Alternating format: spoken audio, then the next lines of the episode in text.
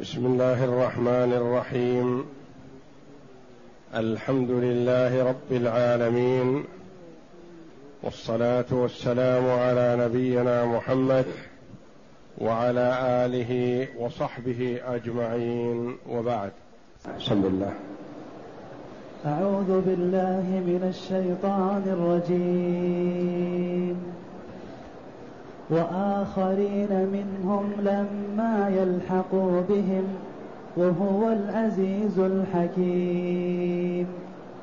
ذلك فضل الله يؤتيه من يشاء والله ذو الفضل العظيم. هاتان الآيتان من سورة الجمعة. جاءتا بعد قوله جل وعلا في فاتحة السورة يسبح لله ما في السماوات وما في الأرض الملك القدوس العزيز الحكيم هو الذي بعث في الأميين رسولا منهم يتلو عليهم آياته ويزكيهم ويزكيهم ويعلمهم الكتاب والحكمة وإن كانوا من قبل لفي ضلال مبين وآخرين منهم لما يلحقوا بهم وهو العزيز الحكيم. وآخرين منهم آخرين يأتون بعدهم. معطوف على قوله تعالى هو الذي بعث في الأميين وآخرين. فتكون في محل مجرورة معطوفة على المجرور بفي في الأميين.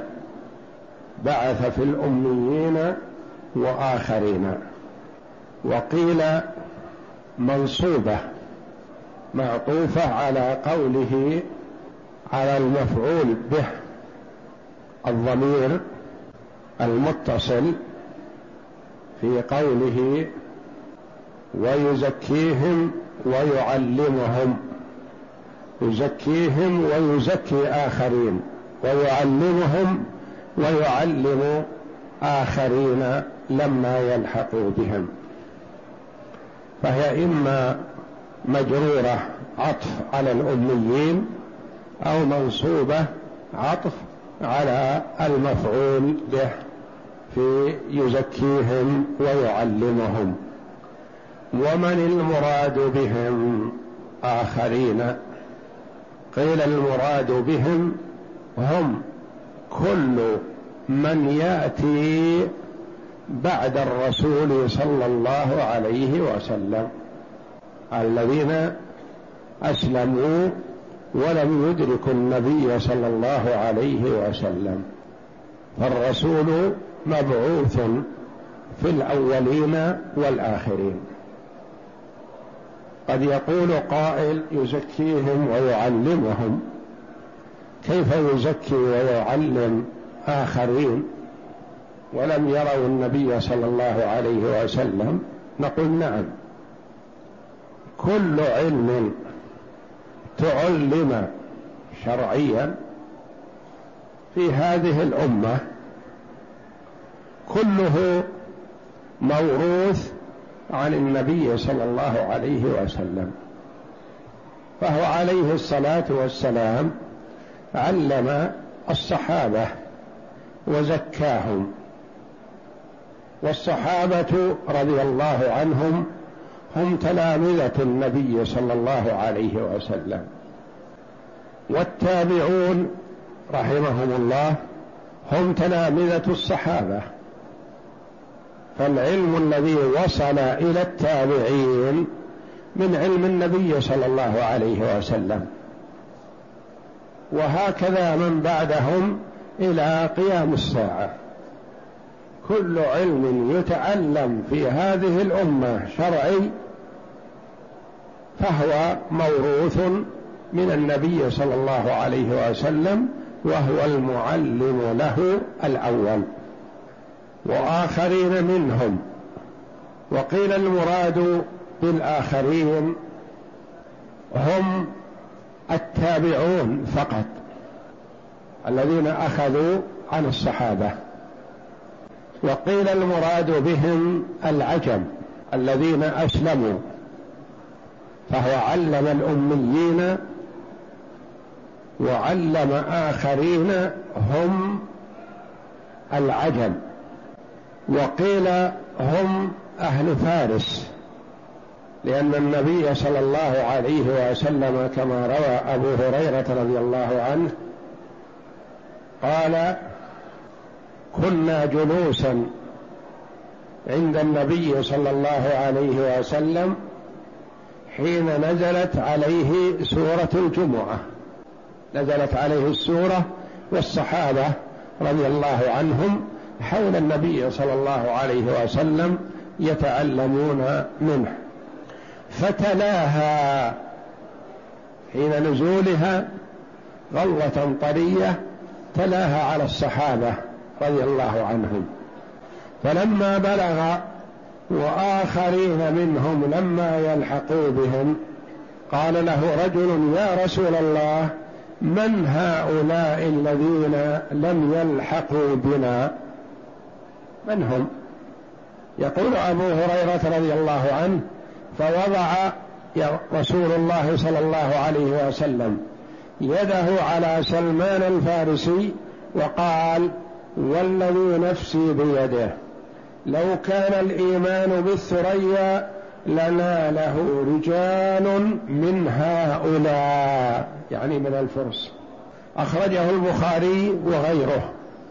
وعن قيس بن سعد بن عبادة رضي الله عنه أن رسول الله صلى الله عليه وسلم قال لو كان الإيمان بالثريا لناله ناس من أهل فارس أخرجه سعيد بن منصور وابن مردويه.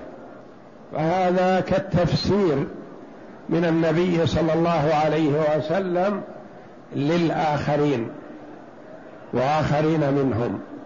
قد يقول قائل قوله صلى الله عليه وسلم قوله جل وعلا وآخرين منهم منهم منهم يعني كأنه من العرب من الأميين ممن لم يدركوا النبي صلى الله عليه وسلم. قيل هذا نعم قد يكون مبرر لأن المراد به التابعون ومن بعدهم لأنهم من الأميين من العرب.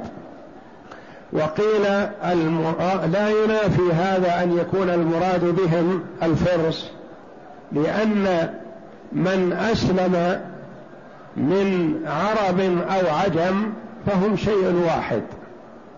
لأن الأمة الإسلامية شيء واحد لا فضل لعربي على عجمي ولا لعجمي على عربي إلا بالتقوى. والله جل وعلا يقول إن أكرمكم عند الله أتقاكم. فحتى الفرس يصح أن يقال إنهم منهم يعني من المسلمين من الصحابة تابعون لهم. تبعوا الصحابة رضي الله عنهم فهم منهم وإن اختلفت جنسياتهم ولغاتهم. فلا ينافي هذا لأنه لأن النبي صلى الله عليه وسلم قال في سلمان رضي الله عنه سلمان منا آل البيت. لما اختصم فيه المهاجرون والأنصار المهاجرون يقولون سلمان مهاجر الفرس. لأنه جاء من فارس يلتمس الدين الصحيح رضي الله عنه وأرضاه قبل أن يبعث النبي صلى الله عليه وسلم. فهو يتنقل من عالم إلى عالم إلى عالم حتى آخرهم قال له لا أرى ولا أعرف أن على وجه الأرض أحد على الحق الآن ولكن سيبعث نبي قريب. ومهاجره كذا. أرض حرة وأرض نخيل. فاختطف سلمان في الطريق رضي الله عنه وبيع. وتناقلته الأيدي وهو ابن ابن ملك الفرس. لا نسب لكنه اختطف وبيع.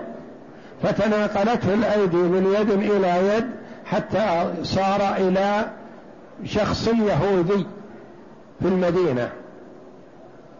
فلما سيق إلى المدينة فرح رضي الله عنه. وجدها الموصوفة بأن النبي الذي أوشك أن يبعث سيكون فيها. فسر بهذا ولم يبالي بالرق رضي الله عنه. فجاء النبي صلى الله عليه وسلم وسلمان مملوك ليهودي من يهود المدينة.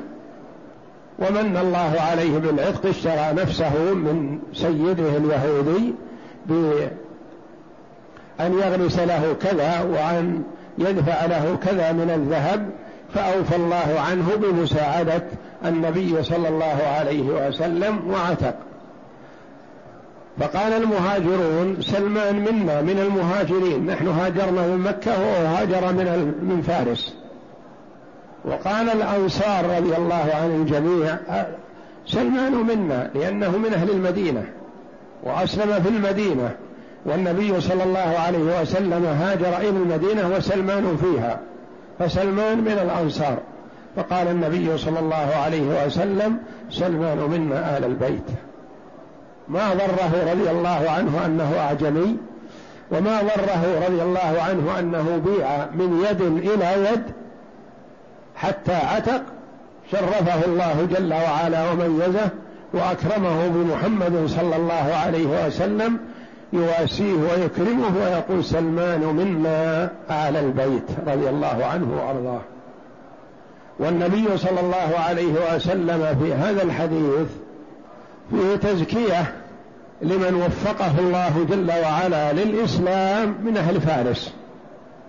وهكذا فكثير من العلماء الأفاضل كالبخاري وأبي حنيفة وغيرهم كثير من فارس من العجب رضي الله عنهم وأرضاهم ورحمهم. وآخرين منهم لما يلحقوا بهم لما هذه غالبا ما يؤتى بها للشيء المتوقع القرب والوصول والمجيء.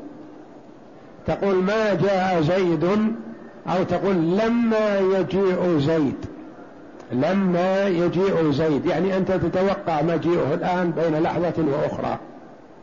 أما لم فهي للنفي مطلقا ولما للنفي والمنفي متوقع الوقوع. وآخرين لما يلحقوا بهم. إذا كان المراد اللحوق في الزمان فهي على بابها.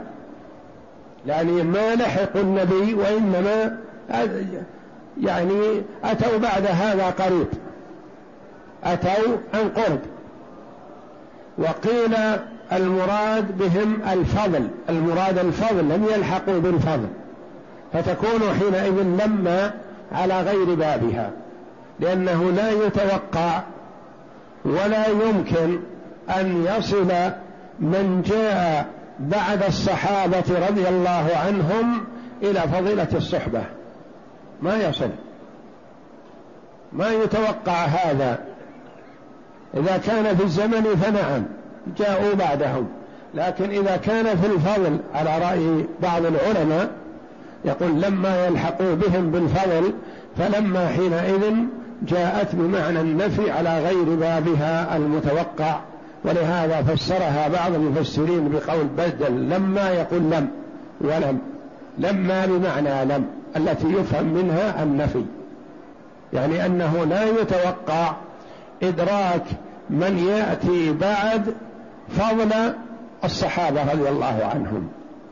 ففضيلة الصحبة لا يدركها أحد إلا من كرمه الله جل وعلا بها فأدرك النبي صلى الله عليه وسلم.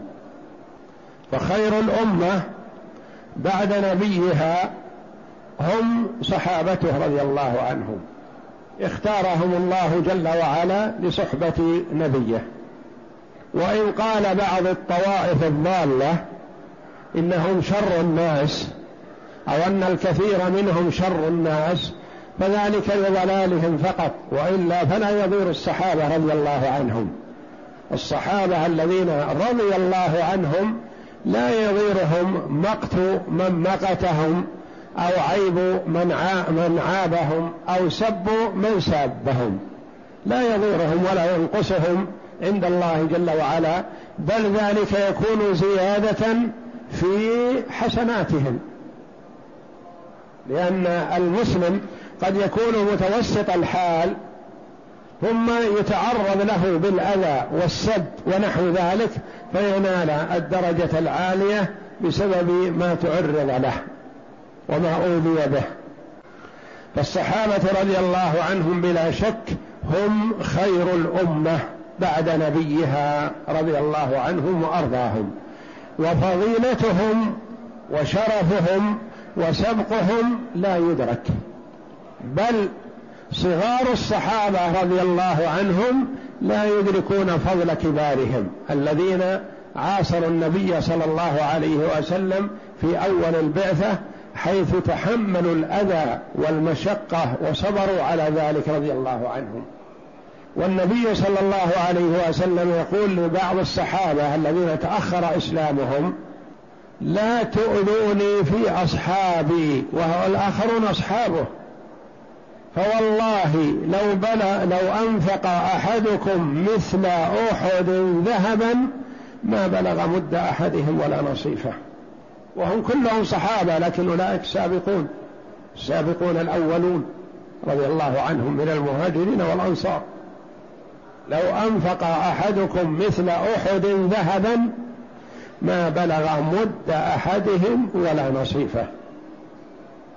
ففضيله الصحبة لا تدرك وآخرين منهم لما يلحقوا بهم وهو العزيز الحكيم هو العزيز جل وعلا الذي لا يغالب وهو الغالب على كل شيء ما أراده كان وما لم يرده لم يكن سبحانه وتعالى. الحكيم الذي يضع الأشياء مواضعها. وسبق أن قلت إن كثيرا ما يجمع الله جل وعلا بين هذين الاسمين الكريمين العزة والحكمة. لأنها قد لا تجتمع في المخلوق. فبعض المخلوق يكون ذا عزة عزيز. لكن لا حكمة عنده. وبعضهم يكون حكيم لكن لا عزة له. فالعزة تدل على معنى عظيم وهو الغلبة والقوة والقهر. والحكمة تدل على معنى عظيم وهي وضع الشيء المناسب موضعه. يضع الشيء في المكان المناسب جل وعلا. وجمع الاسمين الكريمين معا يفهم منه معنى عظيم وأنه مع عزته ما يضع الشيء في غير موضعه ومع حكمته جل وعلا هو غالب لا يغالب ولا يرد. أن بعض المخلوقين يكون له عزة لكن لا حكمة عنده. وبعضهم يكون له عنده حكمة ومعرفة لكن ما بيده من الأمر شيء. والله جل وعلا موصوف بهاتين الصفتين العظيمتين وهذان اسمان من أسمائه جل وعلا اللذان يدلان على معنى عظيم وهو العزيز الحكيم. اقرأ. يقول تعالى وآخرين منهم لما يلحقوا بهم وهو العزيز الحكيم. قال الإمام أبو عبد الله البخاري رحمه الله تعالى حدثنا عبد العزيز بن عبد الله عن أبي الغيث عن أبي هريرة رضي الله عنه قال كنا جلوسا عند النبي صلى الله عليه وسلم فأنزلت عليه سورة الجمعة وآخرين منهم لما يلحقوا بهم قالوا من هم يا رسول الله؟ فلم يراجعهم حتى سأل ثلاثا وفينا سلمان الفارسي فوضع رسول الله صلى الله عليه وسلم يده على سلمان الفارسي ثم قال لو كان الإيمان عند الثريا لناله رجال أو رجل من هؤلاء. ففي هذا الحديث دليل على أن هذه السورة مدنية وعلى عموم بعثته صلى الله عليه وسلم إلى جميع الناس. وهذه السورة سورة الجمعة مدنية نزلت في المدينة على قول كثير من الصحابة رضي الله عنهم وهذا الحديث في البخاري يدل على نزولها في المدينة. نعم. وعلى عموم بعثته صلى الله عليه وسلم إلى جميع الناس. لأنه فسر قوله تعالى وآخرين منهم بفارس ولهذا كتب كتبه إلى فارس والروم وغيرهم من الأمم يدعوهم إلى الله عز وجل وإلى اتباع ما جاء به.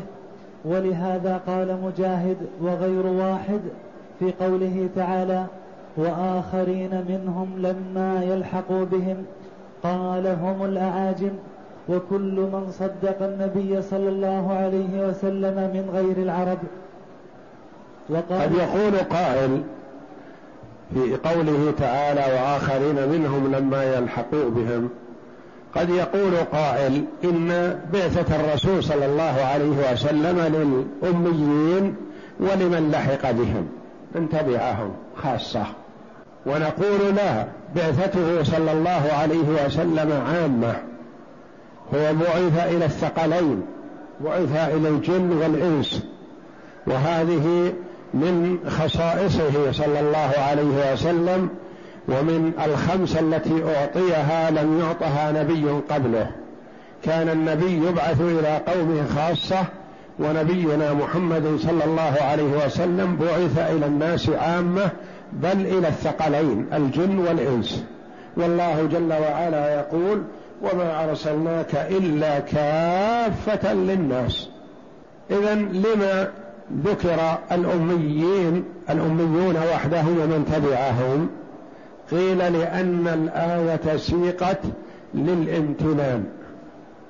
سيقت لبيان المنة والفضل والكرم من الله جل وعلا على الأميين. فالله جل وعلا أكرمهم كرامة لا يعدلها شيء بأن بعث فيهم أفضل رسله وأنزل عليه أفضل كتبه.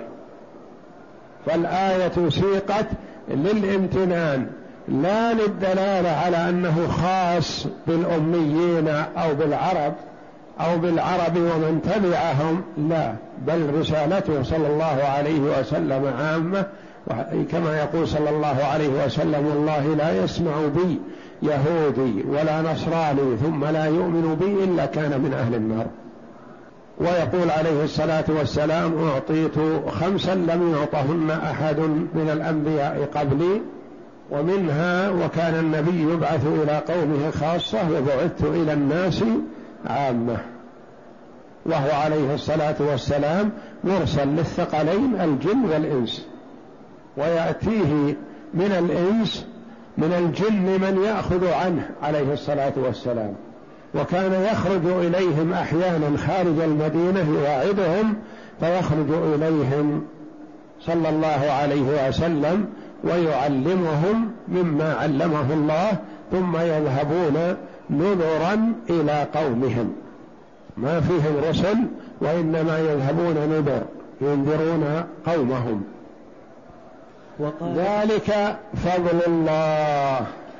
هذا العطاء وهذا التكريم ذلك فضل الله يؤتيه من يشاء. الله جل وعلا يعطي بالحسنة عشر أمثالها. ويضاعف إلى سبعمائة ضعف إلى أضعاف كثيرة. ويعطي بدون مقابل جل وعلا بدون مقابل حسنة يعطي عطاء فضل وتكرم سبحانه. ذلك فضل الله هذا عطاء الله. والله جل وعلا يعطي الجزيل. ما المراد بذلك فضل الله؟ قيل بعثة محمد صلى الله عليه وسلم فضل الله على الأميين ومن تبعهم والذين يلحقون بهم. وقيل القرآن وقيل الإسلام ولا منافاة بين هذه كلها. فهي كلها الإسلام والقرآن ومحمد صلى الله عليه وسلم كلها فضل الله جل وعلا وهي مجتمعة. لهذه الأمة. ذلك فضل الله. وقيل العطاء في الدنيا ما يعطي الله جل وعلا في الدنيا المؤمن والكافر والبر والفاجر. فالله جل وعلا يتفضل ويعطي خلقه. أعطاهم النعم الجزيلة. منهم من شكرها ومنهم من كفرها. ذلك فضل الله يؤتيه من يشاء يعطيه جل وعلا من شاء لحكمة لأنه يعلم جل وعلا أنه أهل لذلك ويشكر هذه النعمة ويقوم بحقها. وهذه الكلمة قالها النبي صلى الله عليه وسلم لفقراء المسلمين فقراء المهاجرين. لما جاءوا إلى النبي صلى الله عليه وسلم قالوا يا رسول الله سبق أهل الدثور بالأجور. أهل الأموال أخذوا الأجور والحسنات ما بقي لنا شيء. فقال وما ذاك؟ قالوا يا رسول الله يصلون كما نصلي ويصومون كما نصوم ويتصدقون ولا نتصدق ويعتقون ولا نعتق بفضل أموالهم. فقال عليه الصلاة والسلام ألا أدلكم على ما تسبقون به غيركم ولا يكون أحد أفضل منكم إلا من قال مثل قولكم. قالوا بلى يا رسول الله. قال تسبحون الله وتكبرون الله وتحمدون دبر كل صلاة ثلاثا وثلاثين مرة. وتقول تمام المئة لا إله إلا الله وحده لا شريك له له الملك وله الحمد وهو على كل شيء قدير. ففرحوا بهذا وبدأوا يقولونها. فسمع الأغنياء مقالتهم. فقالوا مثل قولهم. فرجع الفقراء إلى النبي صلى الله عليه وسلم يشتكون الحال. قالوا يا رسول الله سمع إخواننا أمثال عبد الرحمن بن عوف وعثمان بن أبي وعثمان بن عفان رضي الله عنهم وطلحة وأغنياء الصحابة رضي الله عنهم ينافسونهم في كل شيء. سمع إخواننا أهل الأموال بما قلنا فقالوا مثل قولنا نريد شيء آخر. فقال عليه الصلاة والسلام ذلك فضل الله يؤتيه من يشاء. ولهذا اختلف الصحابة العلماء رضي الله رحمهم الله أيهما أفضل الغني الشاكر أم الفقير الصابر؟ لأن لكل واحد فضل. لكل واحد فضل وميزة ما أدركها الآخر. فاختلف العلماء رحمهم منهم من فضل الغني الشاكر ومنهم من فضل الفقير الصابر. فضل العظيم. والله ذو يعني أنا صاحب. صاحب الفضل العظيم. يعني يعطي العطاء الجزيل. ما يعطي على قدر العمل. أو لا يعطي شيئا إلا بمقابل فإنه يتفضل ويعطي العطاء الجزيل سبحانه. نعم. ذلك فضل الله يؤتيه من يشاء والله ذو الفضل العظيم. يعني ما أعطاه الله محمد محمدا صلى الله عليه وسلم من النبوة العظيمة وما خص به أمته من بعثته صلى الله عليه وسلم إليهم. والله أعلم وصلى الله وسلم وبارك على عبده ورسول نبينا محمد وعلى آله وصحبه أجمعين.